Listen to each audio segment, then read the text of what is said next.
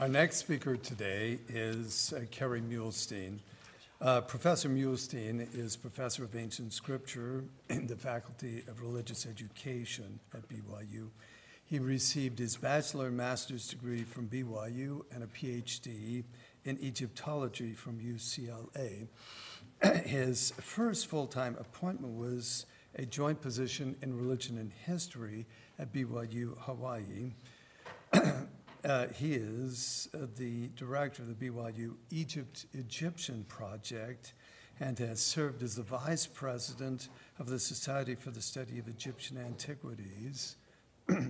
he and his wife, Julianne, are parents of six children and together have lived in Jerusalem uh, on several occasions uh, while Professor Muhlestein taught there. An interesting uh, sidelight about uh, Kerry. he completed the final dive for his scuba certification.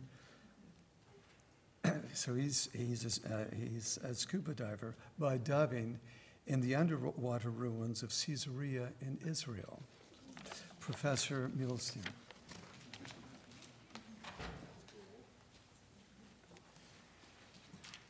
Thank you. I'm going to try and get the screen up. While we do that, I want to thank Dr. Ricks, who's one of my former teachers, for uh, inviting me to be here. And, and I'm also um, mindful of the, the fact that uh, when I was hired, well, I, maybe I'll put it this way when uh, Kent Brown retired, uh, I was hired into that slot, and it's uh, uh, a legacy I know I won't ever live up to, but that I hope not to tarnish um, too terribly. Uh, it's been good to be uh, to hear from him, and it's good to be with all of you. Although it's very bright as I look up, it's hard to see everyone because the lights are so bright. Uh, and hopefully, this is coming on soon. There we go.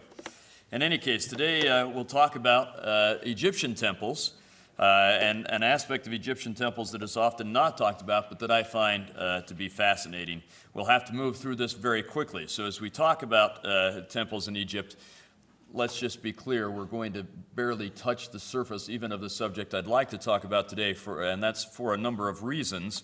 Um, one, there are changes over time in, in a number of ways, whether we're going to talk about changes from going to uh, tents with uh, uh, skins and poles to, uh, to stone buildings, uh, or whether we're going to talk about temples that were built literally over a period that lasts longer than th- a thousand years, uh, we have to remember that we are talking about uh, a temple system that, that, that, lasted and evolved for over 3,000 years. And uh, so anything we talk about will just uh, be general. Uh, I will try and focus on one specific time period uh, for the most part, which is the, the Ptolemaic era or uh, when the Greeks were ruling Egypt, about 300 BC is uh, about when this would start. Uh, and, but most of what I will talk about is generally applicable to all of Egyptian history. Uh, and, uh, I should emphasize that even the rituals changed over time. Uh, and, and the rituals we'll talk about today come from the most part from that, that later time period. Um, we're also going to just barely touch on the idea that there's a difference between rituals for the living as opposed to the dead. Um, there are two types of, uh, well, at least two types of temples in Egypt. Um, one is for temples that are dedicated to gods, and then there are temples dedicated to uh, pharaohs uh, in the hereafter. Um, and most of what we'll talk about is for uh, the divine temples, but there are applications for the mortuary temples as well. So, again, this is uh, not, uh, we're, we're just touching on the greatest of generalities as we're together today. Uh, often, as we talk about sacred aspects of temples, we talk about sacred space, and that is, is uh, completely appropriate and very important. But what we often don't talk about is sacred time. Uh, and there are a few elements of sacred time we could talk about. So, for example, that uh, many rituals, uh, probably all rituals, were governed by the appropriate time to perform them, whether that be the daily sacrifices that Dr. Brown talked about uh, at the Temple of Herod, or all temples had daily sacrifices or festival sacrifices that took place at specific times that were uh, determined by the movements of stars and so on. Uh, that's an important aspect of sacred time, but that's actually not what I'm talking about today. I'm talking about the idea that in the temple you were able to return to a specific time that, in a way, was really outside of time. Uh, a time that uh, or a series of events that happened before time began, we could say. Um, in order to really understand that, we have to do just a brief background on Egyptian uh, creation theology. And that's also a complex uh, subject. There are a number of creation theologies, uh, and they may seem contradictory to us, but to the Egyptians, they would have just been uh, different ways of uh, uh, representing different aspects and, and, nuances and facets of what is an unexpressible and not fully understandable uh, event, and that's the creation. We'll focus on the Heliopolitan creation theology, which really starts with the idea that before creation, everything was uh, chaotic material, symbolized by watery chaos, and then someone uh, something was able to create itself. That would uh, be named Atum, who created himself, and then soon he had children, who had children, who had children, and that gives the basis to, uh, of uh, nine created gods or goddesses known as the Ennead, and this is really in, in, many ways represents the creation of the universe and the earth and Egypt, uh, and are they're the core um, creator deities in this particular, particular creation theology. Uh, and it's important to understand that, to, to, understand the time that they were trying to return back to. Um, because in, in this period that we're talking about, they also had created man and they lived with man. Mankind was able to enjoy communion with deity, they, they were not yet separated. Uh, the texts uh, speak about the time before mankind were cut off or separated from God. Uh, and that's what this time is. Then something happened that disturbed this state of affairs. There are a number of ways it's described in this particular creation theology. It's described as Seth killing his brother Osiris. Osiris had become king of, of uh, Egypt and the world and men, and Seth was jealous, and so he killed Osiris, and that disturbed uh, the way things were supposed to be. Osiris was dead, but his, his wife and sister, Isis, uh, was able to revive him in a way, not really fully to life, but to an afterlife. She saves his afterlife, his ability to exist. Uh, he will then become, instead of the king of the living, he will become the dead king. And over time, that becomes the idea that he is, is the, also the king of the dead. She also is able to revive him enough that together they are able to beget a child, and that child's name is Horus and Horus will become the new king on earth. It's a long story how that happens, but anyway, the new king on earth and will represent uh, uh, mankind to the gods and gods to mankind. Um, but the, the, another side effect of all of this is that once this chaotic uh, sequence of events is uh, introduced, because that perfect order has been interrupted, mankind is no longer in the presence of the gods texts speak of the gods withdrawing themselves to the heavens, and mankind is left here on earth with sometimes uh, uh, interactions with Horus. And uh, that's, uh, that's the problem for them. While this is uh, an interesting uh, state, it's not necessarily the ideal state. Now, we have to ask ourselves when did this happen? And the Egyptian phrase is septepi, the first time Later, as they kind of get into creating it into a full blown story, it will become Seperu or the first day, but uh, initially it's a time. It's, it's a time before time began, a time before time is measured the way man measures, understands, and experiences time. That's a little hard to understand, but maybe we can explain it this way. If we were to say when, when time as we know it begins, it's like a play, and when the curtain goes up on the play, Septepi has already happened. So let me put it this way. By the time we get to see what happens and understand creation as we know it, the curtain has gone up and all of this story has already happened. It happened before time. And mankind is no longer with God, and, and we have all of this situation that's been created here. Um, and that is the state that we live in as men, but it's not the state that they wanted. What they wanted was to be in the state where they were with deity as it was before, with one important difference. They didn't want to erase Horus, who came into existence as a part of all of this. And so it's not completely a desire to return to the time as it was, but to largely return to that time, but in a different state. Uh, and, and other uh, temple systems, it would be the idea of, of returning to that time, but in a higher, holier state. Uh, so they want to get back to this time, but with a, a few key differences. Now, the question is then, how do you return to a time that is outside of time? Uh, how can you affect that? How can you make that happen? And there's really only one way for that to happen, and that is with ritual. Ritual is an activity that can both transcend space and time. It can have effect in, in this world, in the heavenly world, in the afterlife. It can have effect in time as we measure it, but in time before it was measured and began. And so, ritual is the key, the way that you can recreate sacred time. And of course, that will happen in a sacred space like the temple. Um, now, there are two tasks for ritual in this regard the idea of returning to sacred time. One will be to create or recreate order, that way that things were supposed to be. The Egyptian phrase is ma'at. Um, and it will also be to destroy or hold at bay chaos, or the Egyptian word is, is isfet.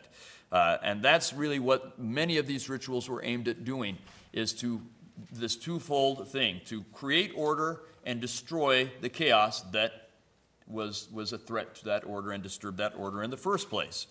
Um, so we could spend uh, several hours talking about the recreative aspects of temples, but again, that's not really the, uh, the uh, oh, it's even harder to see you now, but, but maybe that's more comfortable for me. I don't know. Anyway, um, uh, maybe that's uh, uh, it's a topic for another day, but in any case, we have to at least touch on the idea that just the architecture of the temple itself was designed to recreate the world as, as a form of recreation.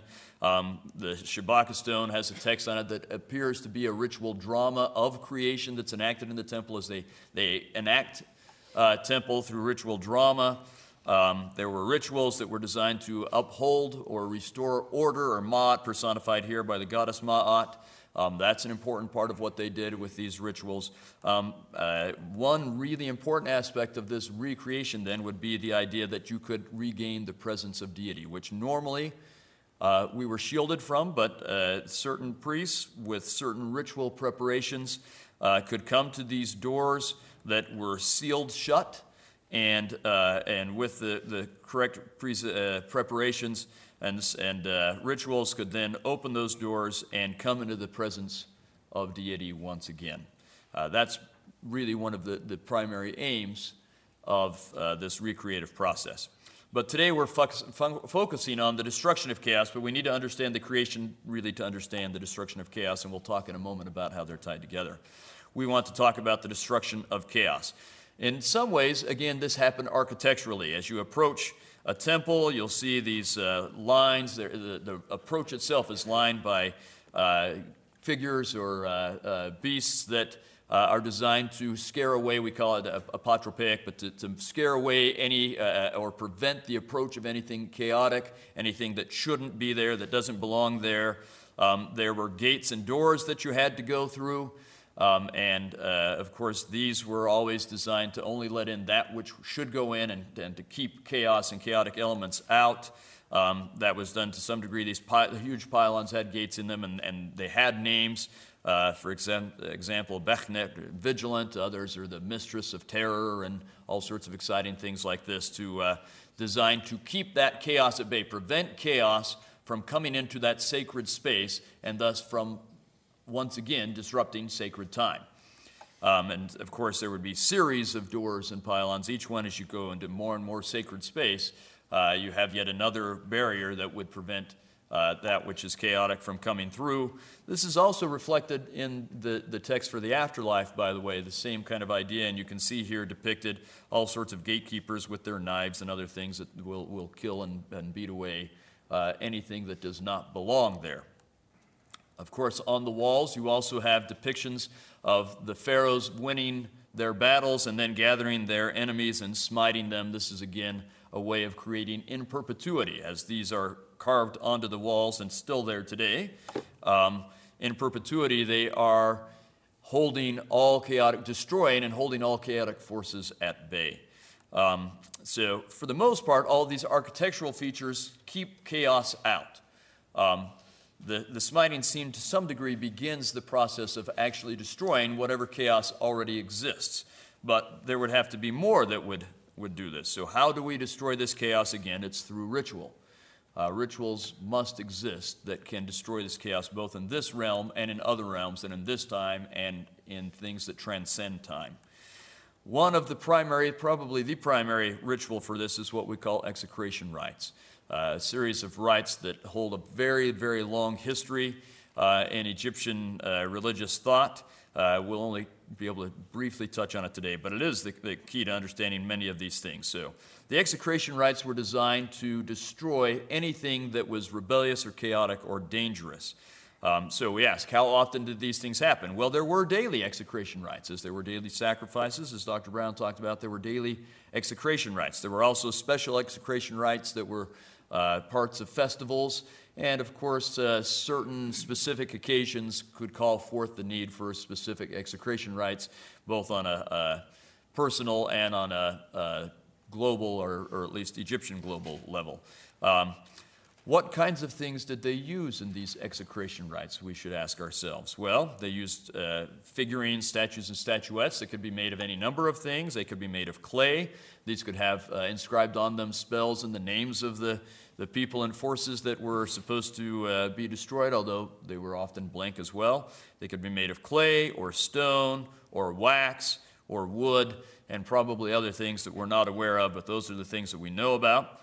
Uh, they would often involve pots and bowls. You saw the, the photo I had up earlier of a, a smashed pot with writing on it that uh, was part of uh, Dr. Gee's um, hieroglyphic class, if I remember correctly, where they would uh, learn the execration spell and then uh, experience, well, I, I, don't know that they experienced the whole thing, but at least the smashing part. Um, so, pots and bowls.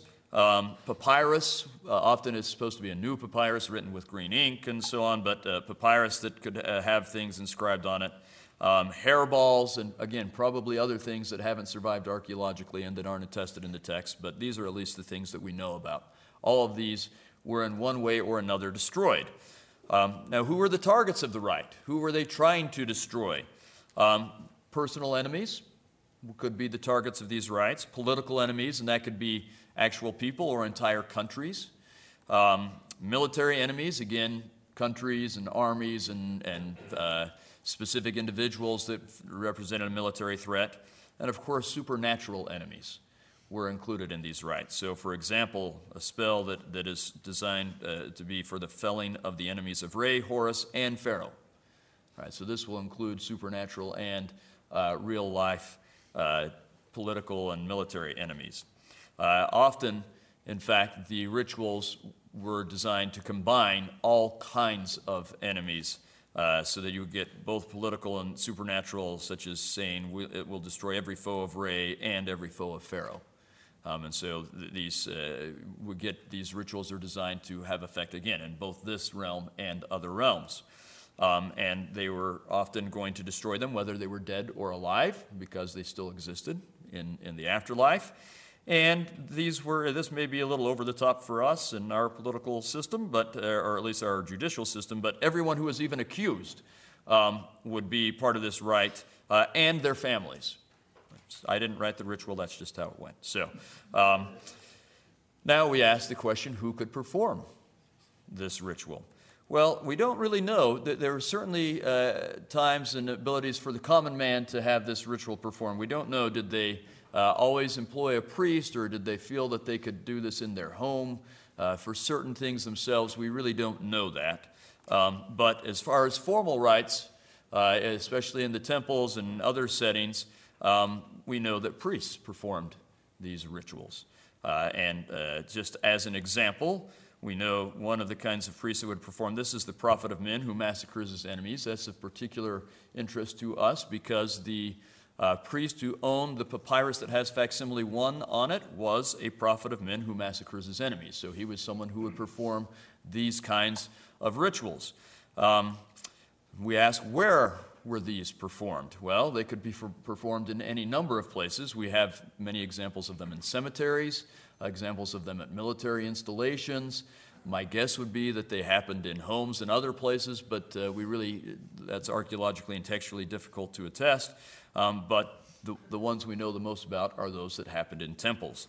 Um, for example, at the temple of Edfu, um, at a court that's surrounded by 32 columns. Its name is the place in which Seftech is defeated, the enemy of Farakte. And so the name of this courtyard suggests that one of the main things that happened in the courtyard were these execration rites. Um, we know of them happening, happening at the Temple of Mut at Karnak and the Montu Temple. It probably happened uh, in every temple. Um, we know about it for certain at, at, many temples, and some, especially something like Montu, because the nature of the god worship there probably happened more frequently than in the other temples. Now we ask ourselves, what was done in these execration rites? Well, uh, many of them were aimed at uh, a character named Apophis, which you can read there. Um, Apophis is a giant snake who is chaos or Isfet incarnate. In many ways, he represents all chaotic elements in the universe, and so he would often be the primary target of these rituals. Uh, and many of the rituals said that you would write his name in green ink on a new papyrus and so on. So let's just look at, we, we can't go into everything that happened, but we can look at a few specific examples. So um, we know of some rites that took place within a specific daily ritual. Um, one is the spell of spitting on Apophis, and then the spell of trampling on Apophis, and then the spell of taking a spear to Apophis, and the spell of binding Apophis, and the spell of taking the knife to Apophis. You can see they will leave nothing undone. Uh, the spell of setting fire to Apophis, and the spell of smashing Apophis. All right, so uh, these are all separate rituals within the larger ritual. They are very serious about this. Um, we know at other places, not in the specific one I was just looking at it, but other uh, times and places, the ritual would include smashing pots, melting things, urinating on those things, decapitating various uh, figurines, burying these things, and so on. Uh, it, it could take all sorts of forms, but these are forms that we know about. Now let's look at some language, specific language within one of those rituals. We had the list of rituals. We'll look at some things that happen within one of those rituals. Um, they were to bind the image uh, with a sinew of a red cow, and then spit on him four times, and trample on him with your left foot, then smite him with a spear, slaughter him with a knife, place him on the fire, spit on him in the fire many, many times. All right, so that's just one ritual that they would do as they were trying to destroy these chaotic elements. Now, I want to make it clear these rituals destroyed the chaotic forces that perpetuated the introduction of chaos in Septepi. Right? They also destroyed things that were happening in this realm and in, in this time. But part of the aim is to get rid of the very forces that had caused problems to begin with. Um, now, that brings us to an interesting tie that I've noticed as I've studied uh, these execration rituals is that very frequently there is a tie between the idea of creating and destroying. Um, one often has to accompany the other. You'll see this, for instance, in texts about the journey of the sun. You can see here um, the sun incarnate as it's journeying to be born again, and that's a creation motif. At the dawn of the day, the sun as it comes forth, that's recreation. That's a creation motif. But you'll notice below him is this terrible snake um, that is a danger to him. And you see Horus there spearing this snake to destroy him, because in the journey to create, you must destroy that which would prevent the perfect creation or recreation. So let's look at a couple of examples of this on a particular papyrus, Papyrus Bremner Rhind, which is now housed in the British Museum. Um, we'll look at, at, first of all, just the makeup of this papyrus in general. It has four specific, what we would call books or, or different texts on it. One are the songs, or the songs of Isis and Nephthys. Uh, those are the two sisters of Osiris who saved his, his existence after he was killed, and then Isis was impregnated to uh, um, give birth to Horus, and so that becomes one of the primary symbols of this procreation becomes a symbol of creation or recreation. So procreation and recreation in this story are very significantly tied together. There's the ritual of bringing Sokar, which is also a, a ritual with heavy uh, creation and recreation motifs. And then the next book is the book of overthrowing Apophis. And the, the book of the names of Apophis, who shall not be. You have to put that on there. We want to make sure that we're noting he won't exist when this is done. Um, and so you see that on this papyrus, all of these texts are, are combined. They're not combined into the same ritual, but they seem to belong together. Let's look at some examples of creation and destruction being tied together in the songs of Isis and Nephthys. The greater portion of this text reviews uh, or is about the reviving of uh, Osiris so that Horus can be begotten. As I said, that's a, a procreative slash creative ritual. Um, let's look specifically in column two, lines 10 uh, or 9 through 10 where they ask for him to come, Isis and Nephthys ask for Osiris to come and consort with us after the manner of a male so that the procreation can happen. And the next line is that Tebcha, a destructive or chaotic force, will go to his execution block. And then it speaks for a little while about the execution of Tebcha to get rid of the destructive force in, in the midst of this creative process. As we continue this particular book in column three, which was on, on this picture, but I put up a different picture for you here. Anyway, column 3, lines 25 through columns 4, line 7. They say, O Osiris, bull of the west, a phrase that, that uh, denotes his fertility and thus his procreative abilities. Come thou to the two widows, again talking about the, the procreation. And then the next thing it says is, They, the other gods of the Ennead, ward off Seth for thee when Re administers the punishment of the rebellious. Right? So he can come for this pro or, or creative act only if they are warding off the destructive forces. If we continue further in this spell, Isis will sing uh, to Osiris, Ho, thou youth, come in peace. Ho, thou brother of mine, come thou to thine house without fear. And then it says just this the great rite of protection, unseen, unheard, seeming to indicate that at this point, a, a protective rite uh, that would then be a destructive rite is performed if we go to one of the books that focus on so those that's all from a book that focuses on creation. If we go to a book that focuses on destruction um, we get a very long section that has all sorts of things you're supposed to do to get rid of apophis uh, kind of entertaining stuff. Um, and then it finishes with this. Apophis is brought to the flame nechi is brought to the fire and he shall be utterly non-existent be annihilated o apophis and you, you say that four times and this is to be recited over an image of Apophis made with a waxen body and drawn on a new sheet of papyrus to be put in the fire before Re every day. And the next line says, The book of knowing the creations of Re and of felling Apophis. And it ties the idea of creation and destruction together again. And we see this repeated so often. Again, this idea that creation and, and destruction must be tied together. And the question is, why? And, and the answer really is that you have to overcome the disturbance so that you can re achieve that pristine state where God and man are reunited. Um, but of course, not the original pristine state, a pristine state that's even better. Uh, that in this case has Horus with it, but in other systems, just better in a number of ways. So, as I said, this includes then that reunion with deity, so that the idea is that when chaos is destroyed and order is upheld, you can go through the doors, and in the temples, you are briefly reunited with the presence of deity, although we know from the, the funerary literature that they hoped that in the afterlife that would be more than a brief, but a, a full and permanent reunion. Thank you very much.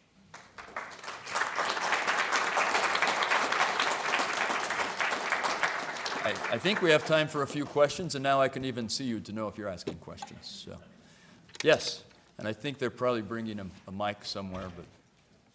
So, so as I as I listen to your presentation, and I'm getting echoes of dualism here, creation, destruction, and then I start to think about this uh, almost to in the uh, scapegoat rite a little bit. There's something that kind of is uh, analogous to, to what I'm hearing here, and, and so uh, are you seeing things like that? What what kind of observations yeah. are you seeing from that? The, this this pairing is not unique to Egyptian uh, temple systems. I think we have more documentation of it from Egyptian temple systems than anywhere else. But I think you're right, and you point out a very interesting parallel. In the ritual in which Israel is symbolically reunited for that brief moment with deity, part of that is that the, the uh, bad or destructive forces of Israel must be carried away. And, and over time, we know the tradition is that they drive the scapegoat off a cliff so that it dies and can't come back to them, right? And so it really is a kind of an execration rite uh, that's associated with the ability to be reunited with deity. And so I, I do think that you see that idea in many places. So uh, we'll, we'll, go here, and I thought I saw a question over here, but maybe I was wrong. Okay.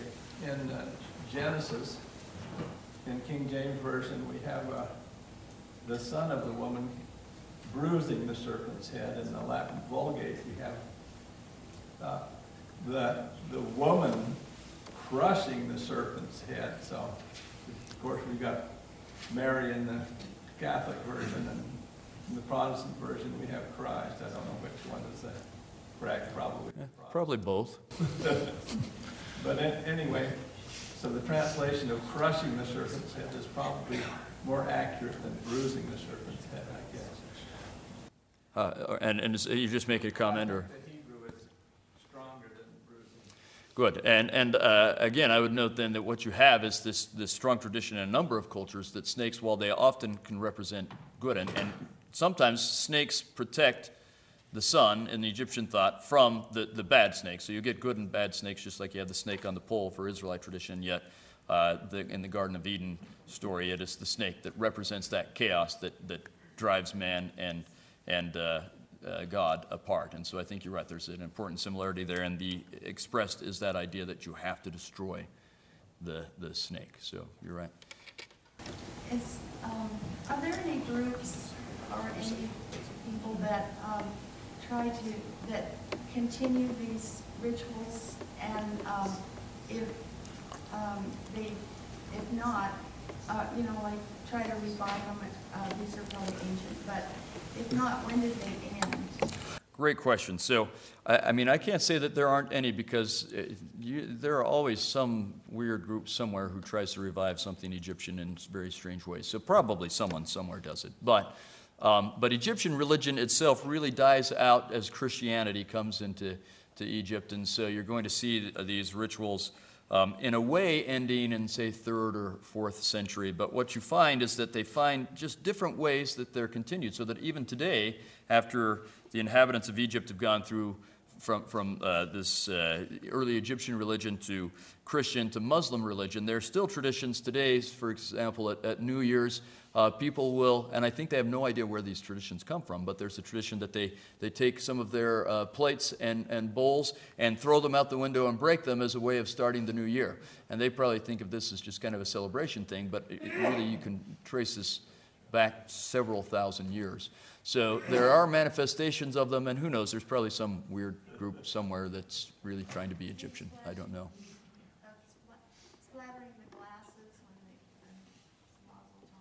Yeah, I, I haven't looked into whether that's uh, connected or not. Her question is whether, you know, uh, uh, at weddings and so on, smashing um, bottles and glasses. Uh, I would have to look into whether that's connected or not. I don't know. It's a good question. So I think we have time for uh, just one more question. Yes, sir. So, uh, what I found really interesting about this was to view, I guess, temple ritual not from the standpoint of purity and impurity, but from the standpoint of order and chaos. Um, do you find, because from a Judeo-Christian standpoint, that's really how we would view temple rituals, did the Egyptians have a concept of like purity and impurity that was at the level of how they viewed order and chaos?